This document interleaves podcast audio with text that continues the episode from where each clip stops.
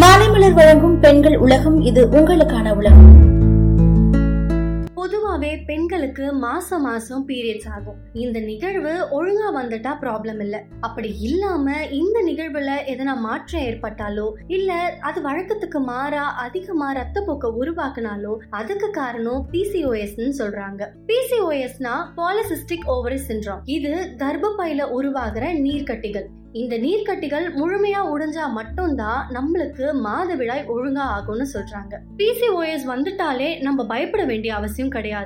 இதுக்கு டாக்டர்ஸ் என்ன சொல்றாங்கன்னா இந்த பிசிஓஎஸ் வந்துட்டா அதை குணப்படுத்த நம்ம கண்டிப்பா மருத்துவரை பார்த்து ட்ரீட்மெண்ட் தான் எடுக்கணும் அப்படின்னு அவசியம் இல்ல. நம்ம ஒழுங்கான வாழ்க்கை முறையை வாழும்போது இந்த நோய் நம்மளை விட்டு போகும் அப்படின்னு சொல்றாங்க. இதுக்கு மெயினா அதிகமா வெயிட் போடுறது தான் காரணமா இருக்கு. அண்ட் அது மட்டும் இல்லாம முகம் கை கால்ல எல்லாம் அதிகப்படியான முடி வளர்ச்சி முகப்பரு அப்புறம் நிறைய முடி கொட்டுறதுன்னா பிரச்சனைகளா இருக்கு. இந்த பிசிஓஎஸ் எப்போனா பொதுவாவே பெண்களோட இனப்பெருக்க வயசுல தான் நிகழ்துன்னு சொல்றாங்க. இந்த பிரச்சனை இருக்கிற பெண்களுக்கு கர்ப்பப்பையோட ரெண்டு பகுதியிலும் இருக்கிற சினப்பையில சிறிய சிறிய நீர்க்கட்டிகளா வளர்ச்சி இருக்குமா? இதனோட விளைவாதான் பல பெண்கள் கர்ப்பம் அடையாம இருக்கிறதுக்கு காரணம்னு சொல்றாங்க. பிசிஓஎஸ் பெரும்பாலும் வாழ்க்கை முறை தொடர்பான நோயா தான் கருதப்படுது. ஆரோக்கியமற்ற வாழ்க்கை முறைகள் அப்புறம் உடற்பயிற்சி செய்யாம இருக்கிறது மோசமான வாழ்க்கை வாழ்றது மோசமான டைம்ல உணவு உட்கொள்றது புகைப்பிடிக்கிறது மன அழுத்தம் அதிகமா இருக்குது. அது மட்டும் இல்லாம மெயினா ஒழுங்கா தூங்காம இருக்கிறது. இப்படி பல காரணங்களை அடிக்கிட்டே போறாங்க இந்த பிசிஓஎஸ் நோய்க்கு. இதை சரி செய்ய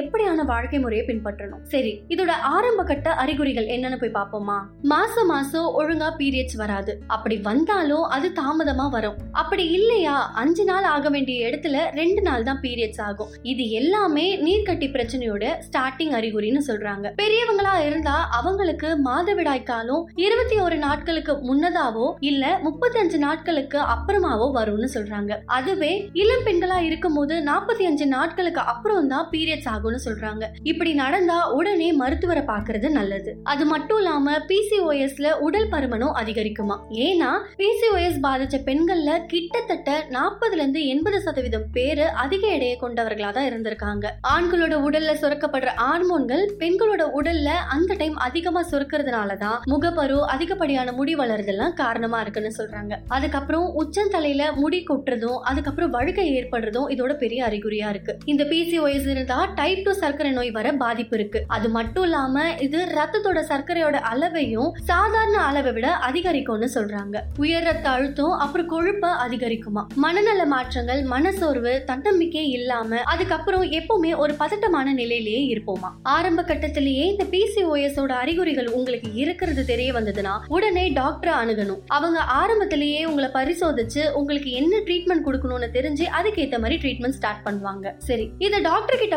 போகாம நம்மளோட வாழ்க்கை முறையிலே பல மாற்றங்களை கொண்டு வந்தாலும் மாத்த முடியும். பிசிஓஎஸ்ன்றது ஒரு உயிருக்கு ஆபத்தான நோய் கிடையாது. ஆனா ரொம்ப காலம் நம்ம கூட நம்மள சிக்கல்ல தவிக்க வைக்கிற ஒரு நோயா இருக்கு. மருத்துவ ரீதியா சிகிச்சை அளிக்க முடியும்னாலும் சில எளிய வழிகளை நம்மளும் மேற்கொள்றதுனால ஈஸியா பிசிஓஎஸ் குணப்படுத்தலாம். சத்தான உணவை எப்பவுமே சாப்பிடணும். அது மட்டும் இல்லாம ஆரோக்கியமா வாழணும்னா கண்டிப்பா உடற்பயிற்சியில ஈடுபடணும். பீட்சா பர்கர்னு ஜங்க் ஃபுட் சாப்பிடுறத அவாய்ட் பண்ணணும். நிறைய வெண்ணெய் சீஸ் போன்ற கொழுப்பு சத்து நிறைந்த பொருளை சாப்பிடக்கூடாது. ஆரோக்கியமான உணவை மட்டும்தான் சாப்பிடணும். நீங்க என்ன சாப்பிடுறீங்க எவ்வளவு சாப்பிடுறீங்கன்றத ஒரு ஒரு நாளும் நீங்க அளவு எடுத்து சாப்பிடுற மாதிரி இருக்கணும். வழக்கமா உடற்பயிற்சியும் நடைப்பயிற்சியும் செய்யும் போது உங்களோட ரத்தத்துல இருக்கிற சர்க்கரை அளவை குறைக்க முடியும். அது மட்டும் இல்லாம நீங்க டெய்லி செய்யற வேலையில அதிகமா ஈடுபடும் போது இன்சுலினோட அளவை சீரா வச்சுக்க முடியும். இது உங்களோட எடைய கட்டுக்குள்ள வச்சுக்கிறதுக்கு உதவுது. தினமும் ஏழுல இருந்து எட்டு மணி நேரம் இடைவிடாம தூங்கணும். பிசிஓஎஸ் வராம தடுக்கணும்னா அதுக்கு கண்டிப்பா நீங்க தூங்கியே ஆகணும். அது மட்டும் இல்லாம மன அழுத்தம் நம்மளோட வாழ்க்கையில ஒரு பகுதியாவே மாறிடுச்சு. ஆனா பிசிஓஎஸ்ல இருந்து நீங்க குணமடையணும் அப்படின்னு நீங்க நினைச்சீங்கன்னா கண்டிப்பா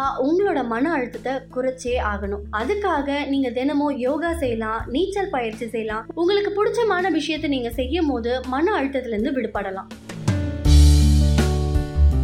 இதே மாதிரி தொடர்ந்து பயனுள்ள தகவல்களை தெரிஞ்சுக்க மாலை மலர் பெண்கள் உலகத்தை தொடர்ந்து கேளுங்க.